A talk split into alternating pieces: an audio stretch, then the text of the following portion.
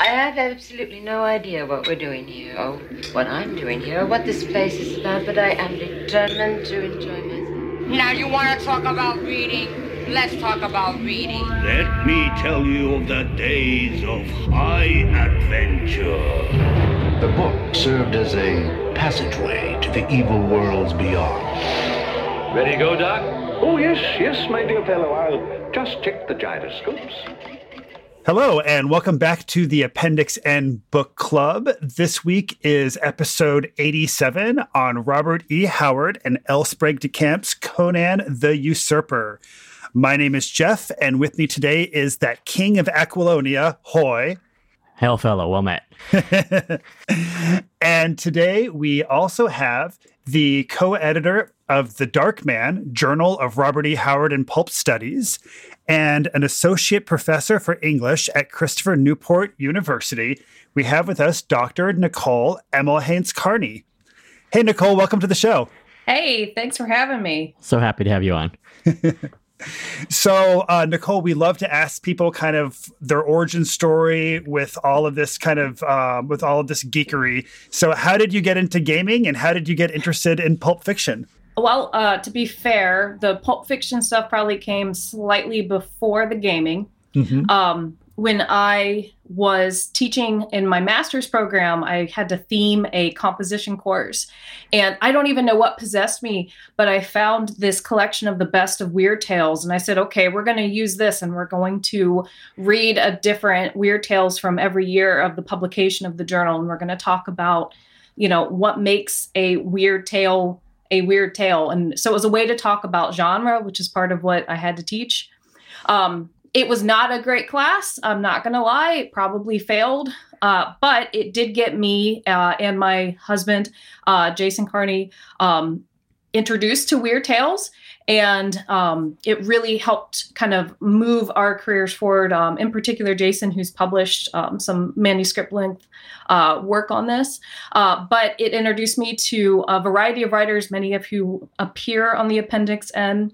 Um, and then, kind of around the same time, we um, started doing a D&D campaign with other graduate students. And I was brand new to it, though my husband um, had a lot more experience with that. And I only mention him because I know you are going to be talking with him a little later uh, on. Yes, for anybody so. who's listening right now, her husband is uh, Jason Ray Carney, who is the other co-editor of The Dark Man, and we will have him on our next episode to cover Fritz Leiber's uh, The Big Time. Right. Yeah. So, which edition of D and D were you working with at that time? Oh gosh, we were doing um, three five. Mm-hmm.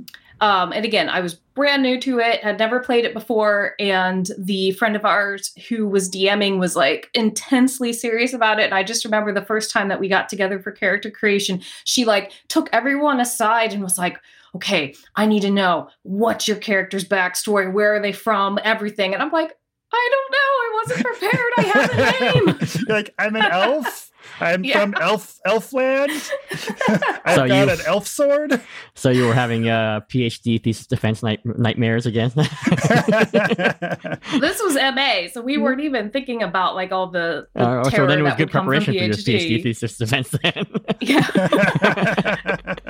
but I mean, it was you know it was fine. We we played through. Uh, I don't think we finished that campaign, uh, but it did get get me introduced to it. Um, and since then, we've played uh, lots of campaigns. Uh, we've done some in second edition. We've done, I think, one or two in four. And currently, I'm playing a campaign with some friends uh, in fifth. Very cool. And had you read a lot of other fantasy fiction? What led you to sort of honing in weird tales for this particular course? And uh, did you have any exposure to any of that material before that? Or I, uh, yeah, so um, you know, obviously read things like uh, J.R.R. Tolkien, um, Ursula K. Le Guin, other people like that, and I, yeah, I'm like still trying to scratch my i'm like where did i come up with the concept to get this particular book and i honestly cannot remember uh, I know that I also had taught a class um, about body horror, and I was teaching, um, you know, Reanimator from H.P. Lovecraft, mm. and then the Stuart Gordon version. Uh, you know, kind of his his very campy, you know, adaptation, if you want to call it that. Um, and so I'm trying to remember which came first. Was it the body horror class or was it the weird tales class? Uh, it's it's hard for me to remember because that was quite a while ago. Um, but I'm thinking maybe I taught the body horror class first and was aware of H.P. Lovecraft, and then just started to look. Okay, well, what else Who were is his connected? contemporaries and, and Yeah. right, right. So Okay. it's probably how it led me down to that uh, that particular path to teach the class, and then everything that's happened since then. Very cool. And what can you tell us about the Dark Man? So, The Dark Man uh, is a journal dedicated to scholarship um, as well as reviews and scholarly notes that uh, focus on Robert E. Howard or his contemporaries, um, other authors of pulp fiction. Um, though right now, you know, the bulk of what we publish does tend to focus on Howard um, and Lovecraft. So we would love to see more work coming in uh, that was looking at his contemporaries. Um, I'd really like to see some other work coming in on Clark Ashton Smith, for instance, or C.L. Moore, um, you know, or just about weird tales, maybe more in general, because we do have the subtitle as, um, you know, it's not just about Howard, but it's also about uh, pulp studies, pulp fiction. Um, but yeah, we just put out our fourth issue. It we just got confirmation from the Kindle uh, publishing that it is now available. It took several weeks for some reason. All I can think it was just the busy time of the year, um, you know, with Christmas and stuff. But yeah, so that is now out. I I mean, I really feel good about this issue. I feel like it's one of our stronger ones. Um, not that the other ones haven't been strong, but this one felt like we finally kind of found our groove in how we wanted to publish and what we're looking for. And and I'm, I'm really happy with how it turned out. We also publish undergraduate work.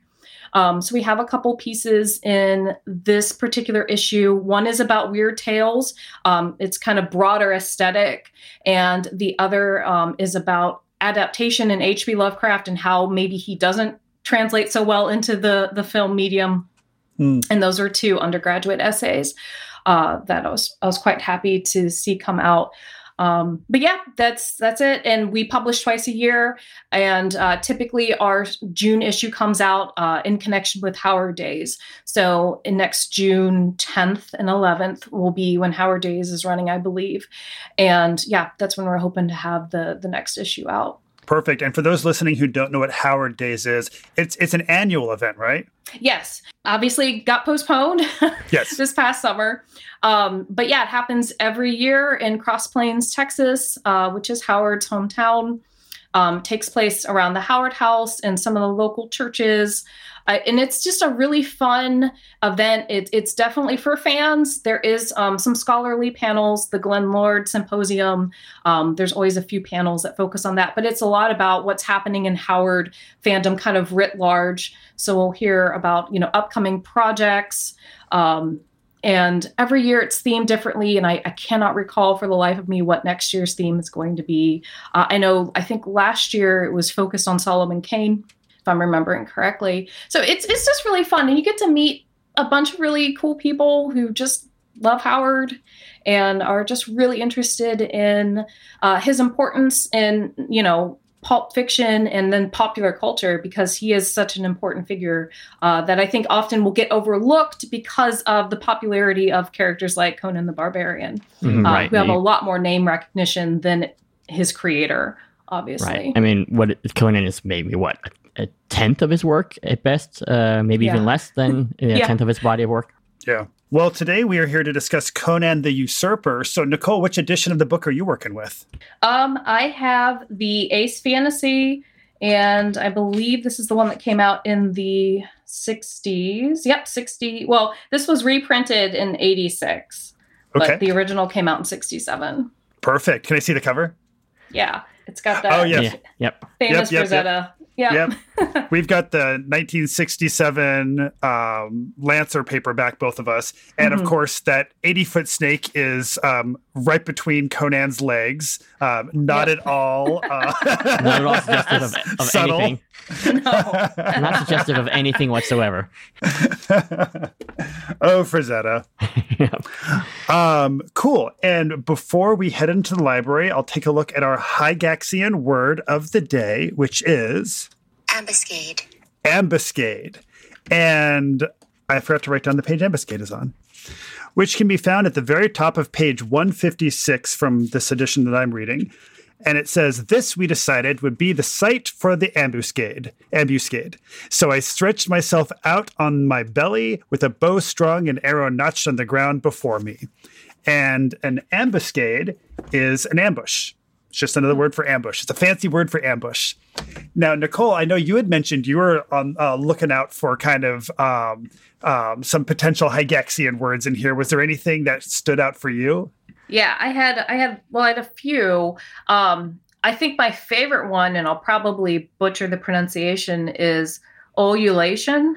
Mm, hmm And that is I I did not write down the page number either, but I know it's in um it's in the first story. Uh, and it means um, a long, wavering, high pitched vocal sound resembling a howl with a trilling quality. Perfect. I think it's in the part where I believe everything is on fire. It, I can't remember who's screaming. It might be the Picts. It might be some of the pirates. Uh, but that's how um, that's how their screaming is described. Amazing.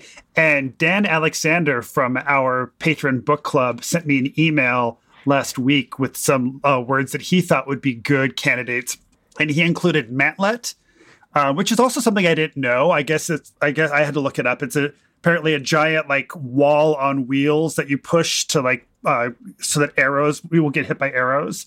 He also put down mulct M U L C T, um, taking something by deception, and he put in spaewoman, which he said seems to be a semi-invented version of spaewife. There you go. So we've got lots of good candidates in this book. Right. Um, I have a candidate from the very last page, which is just a murrain on these wizardly feuds. A murrain is an infectious disease, typically affecting cattle and other animals. So, Nice. So we can head on into the library now. Now, Nicole, I know that you have read Robert E. Howard stuff at length, but you had not previously read any of the L. Sprague de Camp adaptations. That's correct, right? Absolutely. So, um, when I first became a part of the Howard community, everything I heard was, you know, don't read these editions. Yeah. So I never did. and yeah, after after reading after reading this one, I know why. so tell us about it. I, I mean, so just based on the little bit of kind of research into this that I did, because I'll, I'll be very honest, um, I am not as well versed about everything that DeCamp did with the Mhm. Howard editions. Um, like I said, when I when I kind of learned about it, and I just felt the anger that people had around it, I just said, Yeah. "Well, I'm just going to avoid them then." Sure. Uh, there's other perfectly good authorized Howard uh, editions out there, and I'm just going to spend my time with those. So um, with this one, the treasure of uh, how do you how do you how are you guys pronouncing? It? I'm this? saying Tranicos. yeah, I've been saying Tranicos? Tranicos. Yeah. Okay, yeah. So like with the treasure of Tranicos, which I believe was. And it was based on was it called the Black Stranger? Was this Yeah. the one that it Yeah. was coming Mhm, off of? Right, yeah. So when I'm reading this one, and I'm just like, man, this is just a slog to get Yeah. through, isn't it? It was Mhm. just And there's like 40 pages where you don't even have Conan. yeah. I'm like where is conan? Like this is so strange. Um but the plot felt very gosh i guess disheveled would be a kind way to describe it. It just it, me- it meandered and Yeah. then like new things came in and then they were kind of dropped for a while and then they were picked back up. And i did find on i believe this was on the conan wikipedia page I have way too many tabs pulled up. I kept it open in case I wanted to reference it. Yeah, so this is coming from the the Conan fandom wiki. Um, and according to this, it says that DeCamp made changes to better fit the story within his imagined chronology, and that's you know a whole issue that we Mhm. may or may not want to talk about. Um, so it says that DeCamp's major change uh, was to make uh, this story lead into uh, the revolution that would bring uh, Conan into the throne of Aquilonia. Um, so, like that whole bit on the end where these counts come in looking for Conan to to lead this revolt. Like, I guess that wasn't in the original. Oh, it's just kind of like a hot mess at times, and and I know that I was reading some other criticism of DeCamp's uh, editing, and um, you know what a lot of people feel is that if you were coming to uh, Conan brand new, having you know never read anything else, and this is where you start, which I think is where a lot of people started. Absolutely. Uh, you know, right in the 60s and 70s and, and into the 80s even if this is who you're reading first, you're going to get a very different impression of who Conan is and what Howard was intending to do with the character. Um, because of the way that DeCamp was very heavy handedly editing and working with some of these texts. Mm-hmm. And what's also interesting is the very first collection in the series that's just titled Conan um, the very first two stories aren't even by Robert E. Howard. They're by one is, I believe, just by L. DeCamp, and another one I believe is an L. Sprague de Camp Lin Carter collaboration. So and and if you you know read carefully in like the, the the the cover pages, you can see that that's the case. But otherwise, they're just presented in the text as though they're all just like Robert E. Howard stories. So you had really, without looking really carefully, you had no way of knowing that like you're not even seeing Howard's Conan until the third story in that collection. Right. right. Now we know that DeCamp is sort of anathema within um, many circles of sort of Howard studies uh, for his Conan work. Is there any consensus or even thought about his non-Conan work in in that um, you know he had also an enormous body of work that is he because he's anathema is all his other stuff stricken from the record too as well in, in a sense? Or is it something that people are still saying hey we should still take a look at this because you know he did a lot to popularize sword and sorcery as well yeah so um, again i'm probably not the best person to talk about. I, I i've read lin carter's some of his work. I have not read just uh, decamp's work on his own. Um, so again not the person that could could speak very definitively about this but i get the sense that you know he he does have a black mark on his reputation uh, but i don't think his other things might carry that mark at mm-hmm. least uh, to the point where people will say well i'm not going to read his work because he did have such a wide uh, you know amount of work that he produced over his lifetime um, mm-hmm. but again, I'm probably not the best person to speak to about that. One of our, um, so we have before the show, we have a book club with some of our Patreons and they discuss stories. And one of our guests was also mentioning that even the Howard version of this story is, cons- is very um, polarizing. That a lot of Howard fans will say it's either one of his best stories or it's one of his worst stories. Uh, so even in the original Howard text, and I was, there's definitely a lot of heavy handed decampisms in there, but I was still sort of surprised like where I was able to pick them out and realized that he didn't rewrite so much so much as rewrite Howard stuff as insert stuff. And so yeah. that, that was different than some of his other jobs where he's really just completely rewritten Howard. Um, so that was um, that was interesting. And that there. was that was my understanding too. Like mm. the uh the the sorcerer, what Thoth yeah. Amon, right? He mm-hmm. just kind of inserted him yeah. into the character. He changed what the mist in the cave right was into this like kind of black man figure right. that the sorcerer then could control um but again that that's my understanding of of some of the bigger changes that DeCamp made to this particular story uh, right. uh, with the idea of it's going to fit in with my timeline that I'm trying yeah. to create right, here. Right. The timeline was a big problem. And then also just from purely narrative point of view, and again, Jeff, you had normally do side by sides, but you said the story was one you had not been able to do a side by side with the DeCamp and the Howard version, right? I, I did not do a side by side with this one, but I did with the other three books in the collection.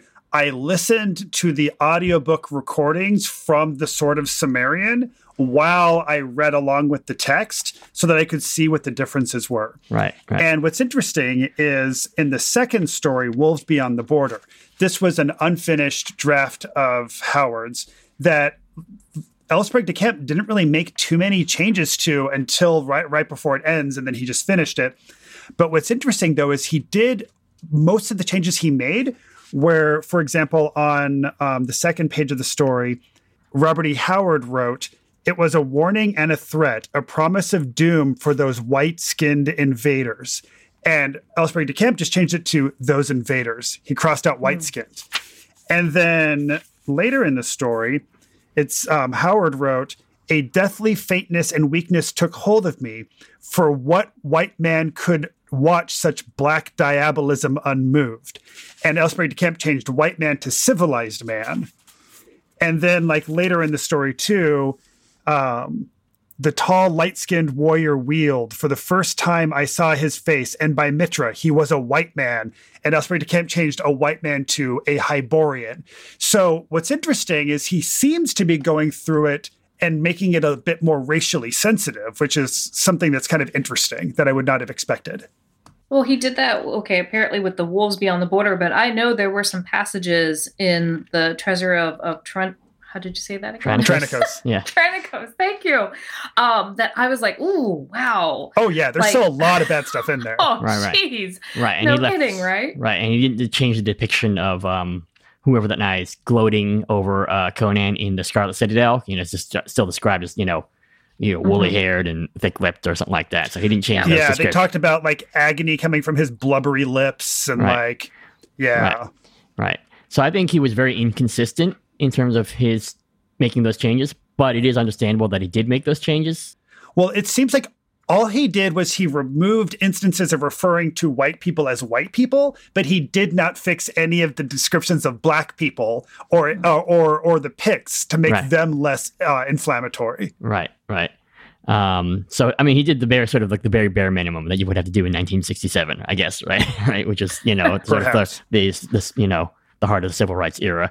Um, although you know, again, I don't from what most you know what I've read of DeCamp, which is not a lot. He did not generally think in sort of racial racialist terms. I don't. I think he was probably fairly blasé about it, and so certainly there would be sort of uh, you know privilege involved, but not the sort of um, essentialist views that you know are, are often attributed to Howard or to H.P. Lovecraft.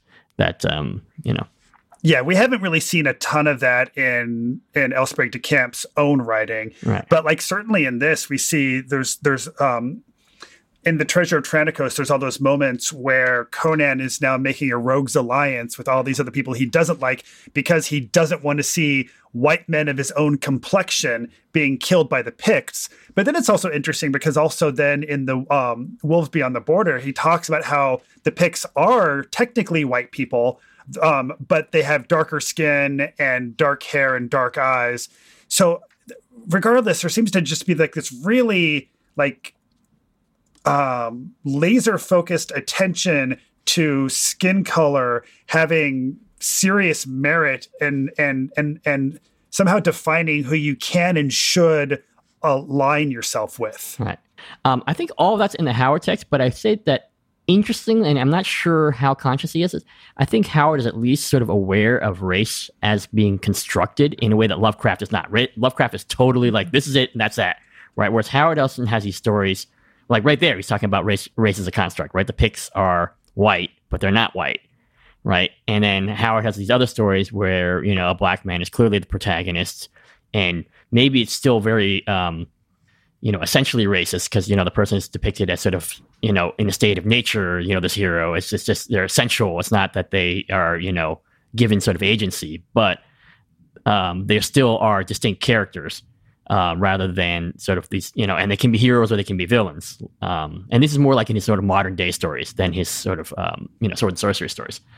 Um, but I think that Howard is at least twigging to the idea that race is a construct. Um, I'm not even sure to what extent people talked about that in those terms in the 30s. I, I'm not, you know, that's not my area, obviously. Maybe you have more to say about that, Nicole.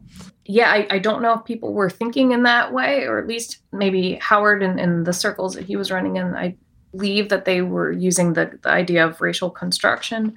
But I did have a thought just now where I was thinking about like what DeCamp was removing and what then what he chose to let leave in. And then I'm reading these stories in particular, it does feel like Conan's ascension right to the throne is almost like a, a race war then, you know Mm.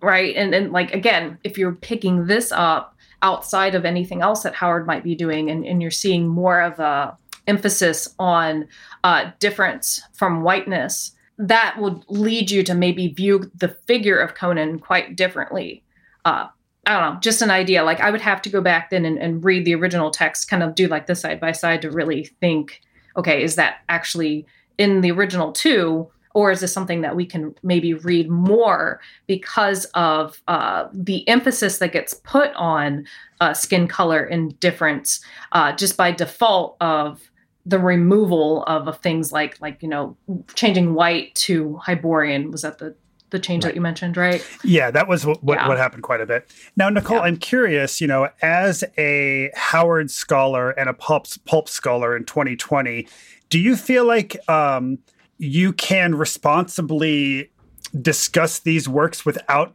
bringing up the problematic elements with of, of racism and misogyny that we can see in the text? I think you have to address that. Um, I think that when I first started reading and working and talking in these circles, it maybe wasn't addressed as directly, uh, though people still acknowledged it, especially when you were dealing with Lovecraft.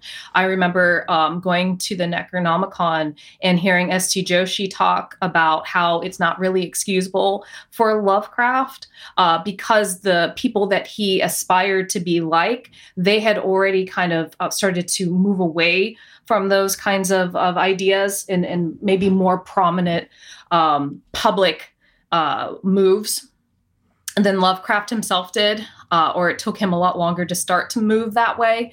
Um, so I know that people were still acknowledging it, uh, especially with Lovecraft. But yeah, when you're talking about Howard and you're talking about a lot of the other pulp writers uh, from the 1930s and 40s, now you have to like you you really can't read this work without also acknowledging okay so as a contemporary reader uh, what is troublesome about you know how we're writing characters and how the characters are being described and what elements of their personalities or their being uh, is being highlighted in the text and how does that uh, create maybe like some problems? Um, i don't i'm not i'm not of the camp that says well we should stop reading because you know they're problematic well I, I, would i would challenge anyone to find any author who in some way isn't problematic especially through the lens of time mm-hmm. you know there are people that i'm sure we can point to who were uh, writing you know even just a few years ago and maybe maybe in another 10 years ago we might look at what they uh, maybe how they were um, writing trans characters for instance and then sure. go trans well, and just the sudden uh, you know this yeah. just what we know from through Me Too now, just like literally at the turn of the de- decade, at the turn of the century, we're like, oh wow, you know, this is stuff that was still going on. It's still going on now, but that mm-hmm. we just didn't. We just like, oh, that's that's that's just that guy being that guy, right?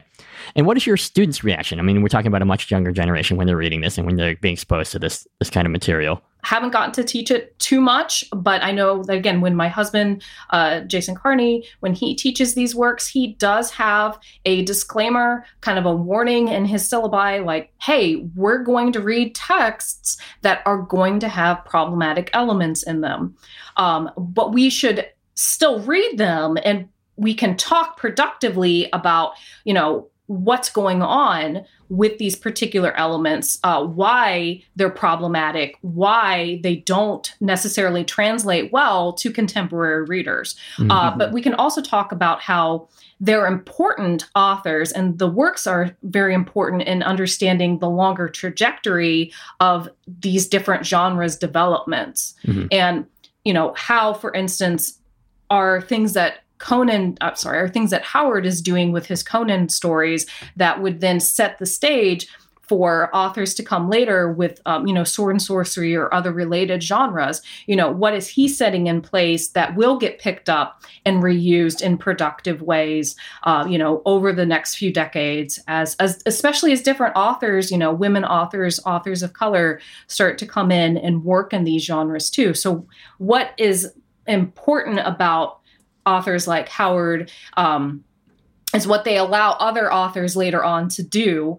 Uh, and, and we should acknowledge that, but we should also equally acknowledge the fact that there are definitely things uh, with these texts that are, you know, problematic and um, we need to talk about them. But I don't think on the same token that they they take away from from the overall importance of the authors or their works. Right, and that would be something that, as you said, almost any author would then, at certain point, become uh, uh, many of their elements of their work would not become acceptable by current standards, right? And who knows what we're writing today that will be looked upon with uh, exactly. askance in ten years. Yeah. Yep. Yeah. Now, Nicole, how much um, how much space do people make for these kinds of conversations in places like Howard Days? Is there um, is it kind of considered like you guys can openly talk about these things, or is or is there kind of a portion of the attendees who like really don't want to be thinking about or talking about or looking at that kind of stuff? Do you get much much pushback?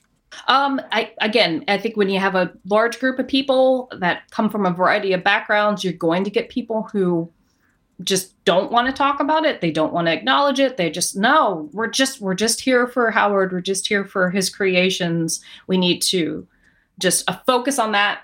Let's not bring anything else into the text. Uh, but there's also a big part of this fandom that wants to talk about these things and that they do talk about them. Um, so, a few years ago at Howard Days, I actually gave a paper that argued that sword sorcery was a feminist genre uh, because of the flexibility of gender performativity that can be seen in the works. And I was nervous about giving that talk. I was like, oh, God, you know, not a lot of women go to these kinds of events. Um, but I, I gave it and it, it ultimately was pretty well received, I think. Um, I think maybe there's there's one comment on the video, a little snarky about Howard and women. Um, but overall, um, people seem pretty interested in in the idea. They wanted to talk about it. Um, I certainly didn't get any kind of confrontation, confrontational argument, you know, arguments from anybody after the talk. Um, so yeah, there's space for it. I think I think more and more people are open to hearing these kinds of con- constructive criticisms of Howard, which is only for the better. Again, we can acknowledge like how important Howard is. We can also acknowledge that he did some things that just don't sit well with us today. Mm-hmm. Right, right. And I think, uh, you know, as a Howard scholar, I think you've noticed and you've pointed out sort of, um, you specifically have a, a piece on the blog about his letters and how much there is to be gleaned from there um, but that he was very much a work in progress, right? And unfortunately, because his life was cut short, I mean, I was the one thing I always like to harp on is that I don't know that he would have changed. He might have just been, but you know, he was quite a young man when he died, and if he had lived a normal lifespan, he would have lived into the civil rights era, the beginning of the sort of a women's, you know, uh, women's equal rights and stuff like that, you know, the modern feminist era and stuff like that. And it would be interesting to see how that might have, would he have just been like, oh, nope, nope, nope, or would he been like sort of like adopted some of that material for his work, you know? Yeah. I mean, those are the kind of thoughts ex- experiments that, you know, we also kind of talk about uh, at gatherings like Howard Days. And, you know, when I'm doing things like Necronomicon, we'll definitely talk about that. Like, you know, did and I would say with Lovecraft too, I think there there you can see a little bit more change. You know, he was just about like what 10 or so years older than Howard. Right. Um so you can see that over time his views did change. Um probably not as dramatically as we would would want to say that they changed, but they did change and and I would assume that had Howard lived even even if he just would have lived just a few years after that, like just to see World War II, right? Right, because so much social change happened right through the result of that, right? Women going into the workforce, um, sort of the beginnings of uh, you know integration, certainly at least through the military and stuff like that. That would have been a big change. Um, yeah, and I, I mean, so uh, you know, I, I'll be be like, you know, optimistic and assume that Howard would have changed because that was the thing is it, their worlds are, were fundamentally kind of small, even though Howard traveled, Lovecraft traveled uh, around the country. But I, I, think that the the more exposure that he would have had to different viewpoints, different people uh, through letters, through reading, you know he's a, obviously a pretty voracious re- reader. Uh, I, yeah, I I, I think it would I think it would have changed. I don't know to what extent. It would have been really fascinating. I would have mm-hmm. loved to have seen the work he wrote as an older man. Mm-hmm. You know, somebody with more experience. Who knows? And it's also interesting that this collection includes the um, two of the first stories that Robert E. Howard ever wrote about Conan, and they are as Conan the King. Although the bulk of what Robert E. Howard wrote was not going to be about Conan the King, is going to be about Conan as a younger man um, prior to him becoming king. And I'm curious, Nicole, do you feel like when you look at the um, the overall bulk of the Conan stories, do you feel like the character arc of the young Conan climbing the Tower of the Elephant to older Conan claiming the throne in Aquilonia, do you feel like that character arc works? Yeah, I, I think it does. Um, I mean, I'm, I'm certainly not going to say it didn't work, mm-hmm. right? Uh, because I do believe that um, Howard was imagining this kind of multifaceted character at different points in the character's life and that eventually there there is a kind of logical sense to where the character goes and and you know Mhm. how he gets there and i think that that's probably what de Camp really wanted to highlight when he was putting these additions together he wanted to more clearly draw those lines out for the reader to show why there was a logical consistency to the arc of the character um you know again people might argue that those kinds of edits uh, ultimately diminish what Howard was wanting to achieve with the writing itself. Uh, but I can see why he would have wanted to make that move. Um, I know there's there's that uh, that kind of oh gosh I don't I think it did come from a letter. So Howard claimed that he was kind of getting these moments like, like it was almost like the character of Conan was coming to him right like and it just kind of appearing and telling him these stories kind of here's one here's one and so then Mhm. the idea is that you know Conan is sitting down at a bar and kind of just doing the the bar talk and telling these stories. And and I like that idea of the character coming about through that way because if you think about it that's how most of us I think develop an identity is if we were all to sit down at a bar and introduce ourselves you know what would we want to highlight for right. other people I would tell you I was king first, right? And Yeah, then later on exactly. Tell you. Right. let me tell you how Yeah. I became king and as you get to know somebody like let's say like you're you're you're you're you're falling in love with somebody and you know you're having all these great dates and the things that you're learning about them you're not learning about their life in order like at that first ni- night you hang out you guys aren't just t- discussing you know pre-kindergarten memories. After each consecutive date getting slightly later. But i can i can understand the um the desire to want to turn these into something where you can see like the whole memoir of conan. But like that's just it's not what robert e. Howard was doing. It, and I, again, I, I think that that's why there was so much pushback against de Camp. It wasn't just the editing; it was the kind of move to really solidly put these stories in a chronology where they weren't they weren't written that way, they weren't published that way. Yeah. And and now it's like the Howard purists say, okay, if you're going to really want to understand how Howard was writing this character, you should read them in the orders that they appeared, you know, in the publications. Uh, Exactly. you know, with Howard's texts being Right. the ones to read. Right, and this, they just don't have room to breathe with all the stuff, the interpolations that El, you know L. Sprague de Camp put in there. And amazingly thank, thanks to that those del rey collections we can now do that. We can read the proper editions of these stories in the in in the proper order. It's unfortunately it's unfortunate that there's not something similar for like fritz leiber's gray mouser because like that really has seemed to kind of solidified into this like internal chronology by that ace put out.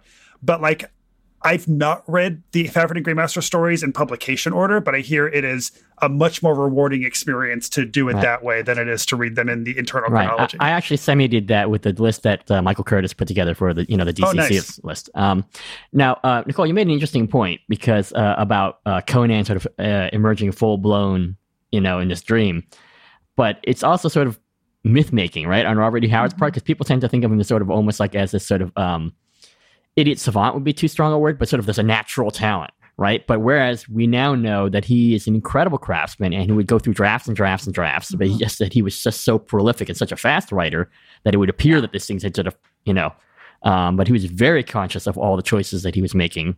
Um, so I'm, I'm kind of interested in that sort of, um, why do we want Howard to be this sort of um, instinctual, primitive writer? We want him to be like Conan, I guess, as opposed to. Well, and, and that's probably it, right? Like we we love this character, and we just have we. I think it's it's natural. We imprint elements of the character onto the author, right, or vice versa. You know, Yeah. as I, as I'm reading something, um, I'm always like, oh, I bet the author wrote themselves into this character. I just, you know, we can't Yeah. help but do that. Um, but I, yeah, I and I, I, I do think that that's an important uh, thing to remember about Howard is that he, you know, he was so well versed in how to write for these many different pulp markets that he wrote for. Like he understood them really well, whether it was, you know, his westerns or his horror or Conan or other kinds of weird fiction that he might have been writing or the boxing stories or the sailing story. I mean my god like can you imagine being able to juggle that kind of knowledge? And and that's that's what's so cool for me. So my background again i'm not a literary scholar. I am more of a writing scholar um, you know aligned with kind of rhetorical choices that authors make when they sit down to write. Like i'm, I'm fascinated with how do writers write. Mm, interesting. And like that's the thing I find really cool about Howard and Lovecraft and all the other pulp writers of this time is that they were doing something that was so sophisticated. They were doing audience analysis and they were understanding not just, again, what these audiences wanted, but what the editors of these different publications wanted. And they needed to do that in order to secure their publications, right? And, you know, Howard wanted to make his living as a writer. Uh, and he did eventually get some success doing that, you know, toward the end of his life. And he did that because he trained himself into understanding these markets mm-hmm. and uh, learning how to put together a story that would get accepted.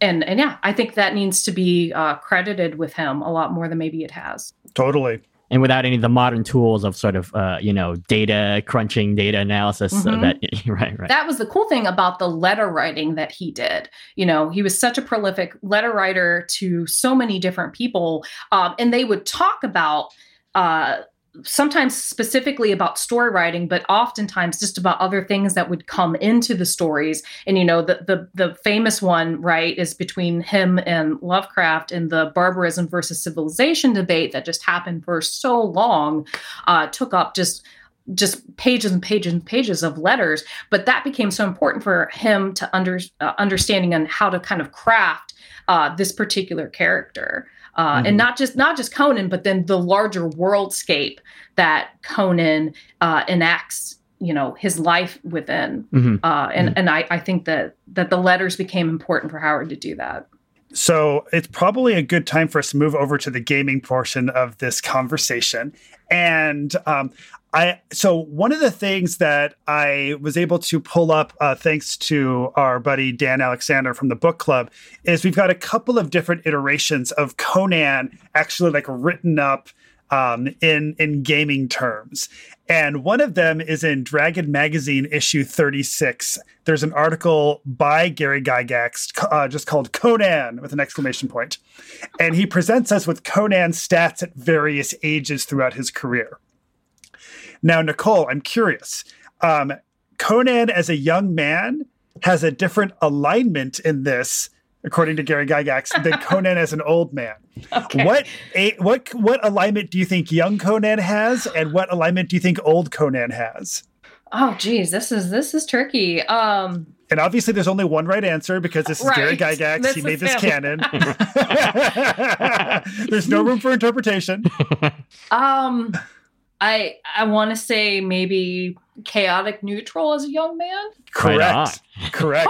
Ah! he hasn't done as chaotic neutral as a young man, and nice.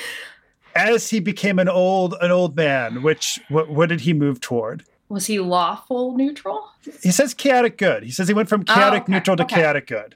Okay. Um, but what's also interesting though is I mean, not only like obviously he's got like an 18 strength, and at the age of 30 he has a 19 strength. But another thing that's weird here that I've never seen before is his levels go up and then his levels go down, which I've not really seen before. But at the age of um, what is this? At the age of 40, Conan is a 24th level fighter and a 14th level thief. Um, I, I, misspoke. I'm sorry, 24th level fighter and 12th level thief. Um, but then by the age of 70, he's a 12th level fighter and 8th level thief. So I don't know, whatever. it's I pretty mean, ridiculous. But... I think that's some and modeling. Uh, yeah. Right. And there's there's all the things he says, like that he's very um, uh, pr- pronunciamientos from the balcony right in the in the in the dungeon master's guide that he then goes on to break in these articles in dragon magazine yeah. and, and, other sources and i wonder if Gary and L. Sprague de Camp were, you know, actually secret correspondents. yeah, they, they, they seem to have quite a bit of, of, quite a bit in common with each other. But now, so Nicole, you said that you kind of got into the pulp prior to the gaming. So once you started playing D and D, how much pulp influence were you seeing and how much Howardian influence were you seeing in the game? Well, I mean, there's pretty clear uh, Howardian influence, right, with the the kind of barbarian class character Mhm. build, you know, and just like the super strong guy. Um, but I, I think that that sometimes people then would would not allow the intelligence to to be in that kind of character build. That I think I think Conan's an incredibly intelligent character too. Right. Um, And Howard specifically says that. It's not even Yeah. something you have to like interpret. It's it's there in the text. It talks about how smart he is. Right. Yeah. Yeah. So um, I think that that, you know, the kind of dumb barbarian has become kind of a cliche now with, with Yeah. some gaming circles uh, that is not in the original source material from Right. Howard. You think Um, that's a Schwarzenegger. Schwarzenegger. Schwarzenegger? Yeah, right. Yeah. And he's not he's not a stupid guy either, Right. right? He's Yeah. pretty Someone intelligent actually said that himself. Schwarzenegger was like the amongst all the other things that he was the best at mind games during the whole sort of um during his bodybuilding career. He would win a lot of times, not just on his technique, but just messing with people's minds before they went up for the final exhibition. Oh wow. right, right. Um, so that was that was his thing. So yeah, I think there's a totally little funny, believe that. funny parallel there. Oh, interesting. I, I think I think some of the the kind of uh, bigger world world building that you might see in in like a D and D campaign, I think you can definitely trace that back to to Howard's, uh, as long as uh, uh, along with some other uh, pulp writers. Um, does C.L. Moore? C.L. Moore doesn't appear in the original appendix, and does she appear in any of the updated versions that like five? Um, she is in She the does. Yeah, yeah. Okay. She appears in both the um, the Frank Mentzer basic box sets uh, list of inspirational authors, and um, she's in the fifth edition list Right, of right. Yeah, authors. the uh, the Moldvay, uh, the Moldvay, not the Mentzer, with the the list because the oh, d- did I have? Oh, okay. Did I have that backwards? Yeah, It's- the Moldvay and fifth edition. Yeah, yeah. Because uh, the Moldvay had um, I'm trying to remember the name. She, um, they brought in a librarian. She was a YA librarian and quite knowledgeable, and she brought in a lot of other sources of of, of material in there as well. But yeah, C.L. Moore's in there. Um, Leigh Brackett and uh, uh, Leigh Brackett, Andre Norton, and um, Margaret St. Clair. I think are the only women that's explicitly called out in the original Appendix And Is that right, Jeff? That is. Right. Yeah, I, I was looking over the original, and, and I did notice that there weren't a whole lot of women on there. I, and I didn't think C.L. Moore was was in that one. I'm glad to hear that she's in the updated version, uh, which is just cool that the fifth edition, um, you know, D and D did decide to update that. Because I know there were definitely authors on there, like uh, I think Ursula K. Le Guin shows up in the more updated one, and I think that that that's Right. a that's a good And I, I think in the fifth edition, there. they do specifically call out some sort of the more new wave, some of the new wave. Uh, you know, I don't know if uh, N.K. Jemisin's on the list, but people like N.K. Jemisin and Yeah, people of she that is. generation. Right. yeah. Her Inheritance trilogy is on there. Right. Um, yeah, getting back to, to kind of the classic appendix and and like what Howard and other pulp authors, um, I definitely can see, uh, like I said, connections to the bigger kind of world building, and uh, I'm thinking of of stuff that's not Conan too, right? Um, like Worms of the Earth, which is Mhm, probably one of my favorite Howard stories ever. Um, I can see that there could be a lot of influence, you know, on on like D and D uh, campaign setting, you know, and something like that. Uh, but and then oh, some of the the the monsters or the creatures that you might see in a D and D campaign, uh, like in the Scarlet Citadel when Conan's been captured, right, and he's seeing all these kind of like horrors uh, Mhm. in, in the sorcerer's uh, dungeon. I think that that you can definitely trace not just what Howard was doing, but a lot of other pulp authors as they were kind of creating these uh, creatures for their protagonists to come up against. I think that that definitely has found its way uh, into more modern D and D settings and, and Right. things right. of that And nature. Scarlet Citadel is explicitly the idea of like the early D and D dungeon, right? I mean, that the fact that it's so important that the, he has the torch and he, you know, the torch he drops the torch and it almost burns out and he has to find it, right? We kind of hand wave this in sort of more, you know, short form games or modern game. I don't want to just say it's modern games, but just if you're running like a four hour session, we tend to not think about it.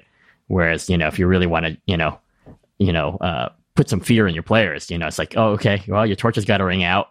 you know, you retreat? You continue onwards? You know, And and I also was thinking uh, when I was reading Wolves Beyond the Border, and um, I, I can't remember the characters' names, but when they were getting tied up, when they got captured by the Picts, and, and the one character like made sure to keep his muscles very taut while he was being tied up. So then when when he could relax them, which was apparently hours later, whatever.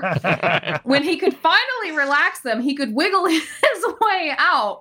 And I thought, okay, yeah, like I, I, I, you guys probably do this all the time, but now as I was reading these stories and in preparation for for coming on on the episode today, I was like, well, if I get stuck in something like this, if I can remember to keep my character's muscles taut while she's getting Yeah. tied up, Right. I can probably worm my way out of it later on. Right. Right. That's great. Right, and that's that negotiation you have with the DM in sort of old school D and D, whereas now you just say, "Oh, that's a roll." Yeah, yes, okay, you know, yes, you can have a roll against Yeah. Dex against minus fifteen or something like that, right?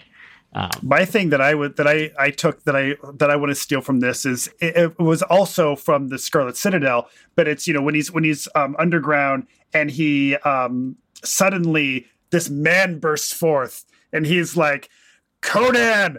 You have done me a great wrong, and Conan has no idea who this dude is. Yeah. Like, but apparently he's like done him some great wrong from something he did in the past. And the guy like like shows up and like delivers this great speech, um, and then is just eaten by a snake, by Yeah. a giant snake. I feel like that would be something really fun to just like throw into a campaign, like especially if it's the kind of campaign where your players have been going around and like causing havoc all over the place. Like who knows like who is out to get them at this point because of that. right. you know, you just made me give a very silly image in my mind, but that's almost like the pre-credit sequence in a Bond movie. And then you would just see like you would just see like Sean Connery tur- as Bond turn as Conan turn around. Just do you see the snake, Miss Moneypenny? All right. Well, that seems like that's probably a good place for us to start wrapping stuff up. Um, Nicole, is there kind of a last thought about Conan the Usurper that you would like to um, share with us, either from a gaming or a literary perspective, before we wrap this up? Um, yeah, I skipped the the first two and and just read the last two. You I really, like you really don't need to read the other two stories in this collection. You're fine. Yeah and really the only reason we're doing it this way is um, when i kind of devised the reading list for this podcast i really wanted to do it from the perspective of what somebody in 1979 would have been reading. So i specifically wanted to do paperbacks of that era which unfortunately for robert e. Howard he's the author who is probably the most short shrifted by um, us deciding to do it this way.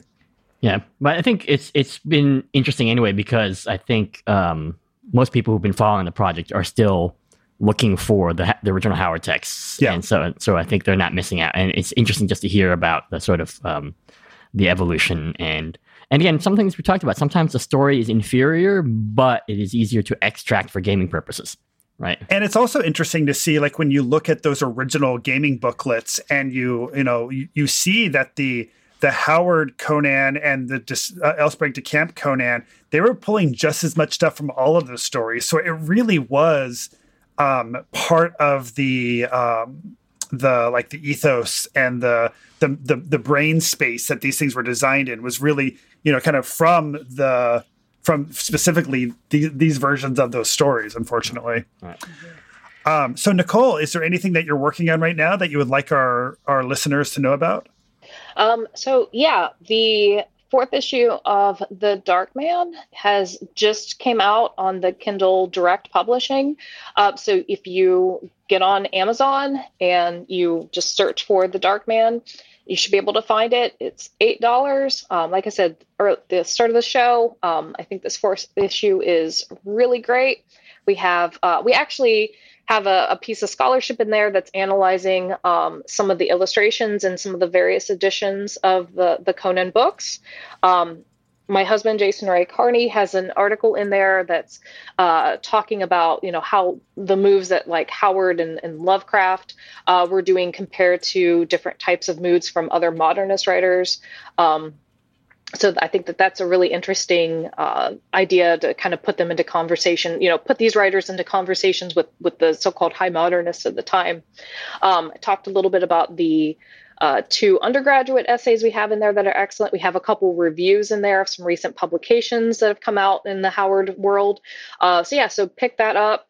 Um, we are currently accepting submissions of either book reviews or um, you know could be film it could be uh, album reviews we're, we're pretty open with what we we review we just prefer it to have some type of connection to either pulp or howard in some way um, or we're looking for um, scholarly articles of no more than 6000 words so if there's anybody of an academic uh, persuasion listening and you have something you're sitting on, you know, that could work, uh, we'd love to see it.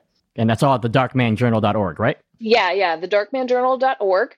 Uh, we also just launched over the summer a um, companion blog called the Pavilion Blog, which we are publishing um, more short pieces of you know, just you know three to five hundred words. Again, about Howard or related pulp fiction. Uh, we have several posted uh, that you can access from uh, thedarkman.org uh, backslash the pavilion blog if you want to see some examples of that. Um, so, yeah, we're accepting those. Um, I, I really think that's probably just about everything I'd, I'd have to plug related to Howard right now. Awesome. And if people want to know more about the Dark Man or want to be, are, do you have a social media presence or is it more just directing people to the website? um, I mean, I I honestly don't use my social media uh, a lot, so I would not. Uh, I wouldn't probably ask people to uh, go looking for me on Twitter or something. Uh, instead, I would say go to thedarkman.org, mm-hmm. um, which is our journal's uh, website. Uh, we have lots of information on there um, about the journal itself. Um, the call for papers is on there, the pavilion blog. Um, if you are wanting to reach out to uh, either myself or my husband, who's the co editor, uh, that'd be the place to do it. Perfect. And Hoi, how can folks get a hold of us? Right. If you want to uh, drop us a note, you can write us at appendix n book club at gmail.com. Uh, we're also on Twitter at, at appendix underscore n. Uh, if you like what we're doing, please rate us and review us on your podcatcher of choice. It does help people find us. And Jeff, how about our Patreon? Yes. So uh, today we were joined by three of our patrons for the Patron Book Club prior to this recording. We had Jeremy Harper, Adam Stiers, and Dan Alexander. And that was a really fun conversation that we had with th- those three guys. If you are a member of our Patreon, you are able to join us in these pre show discussions. And also, we record those discussions and post them on our Patreon. So if you're a patron, you can also listen to those patron those patron book clubs and participate. So it's kind of a cool little bonus to being a member of our Patreon. And I would also like to send a special thank you to Andy Action, Angelo Chiriaco, David J. Hotstream, Eric Hoffman, Jeremy Harper, Robbie Fioto, Vixter, and William Suter. Thank you so much for your support. Indeed, indeed. Yes, thank speaking of thank yous, Nicole, thank you for being on the show today. Oh, thank you for having me. It was super fun. It's an honor. We really learned a lot. So Yeah. All right, see you in the stacks. Read on. Bye. The library is closed.